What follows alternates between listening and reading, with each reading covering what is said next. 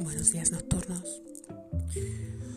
Hoy quiero comenzar con una frase del principito.